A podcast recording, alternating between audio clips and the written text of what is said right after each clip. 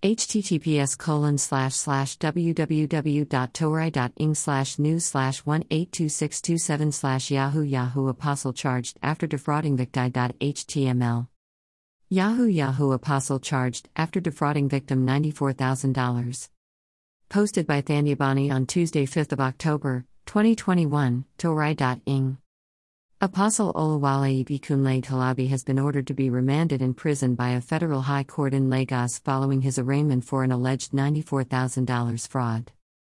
An apostle has landed in trouble after defrauding a victim thousands of dollars. Apostle Olawale Ibikunle Talabi has been ordered to be remanded in prison by a federal high court in Lagos following his arraignment for an alleged $94,000 fraud.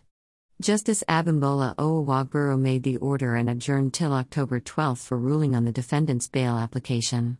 Talabi, 64, and his firm Palaler International Limited were brought before the judge on a two count charge of conspiracy and obtaining $94,000.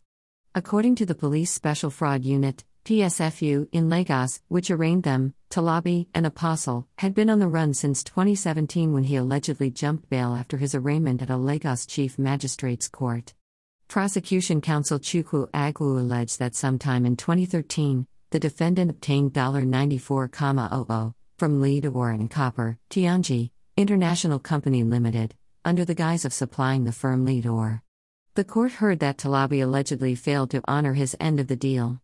The offenses, according to the prosecutor, contravene Section 8a of the Advance Fee Fraud and the Related Offenses Act, 2006. Talabi pleaded not guilty.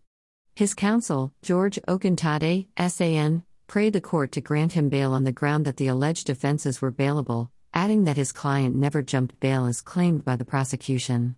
He added that the defendant, being an apostle in his church and without any criminal record, would always be available to contest the charges against him.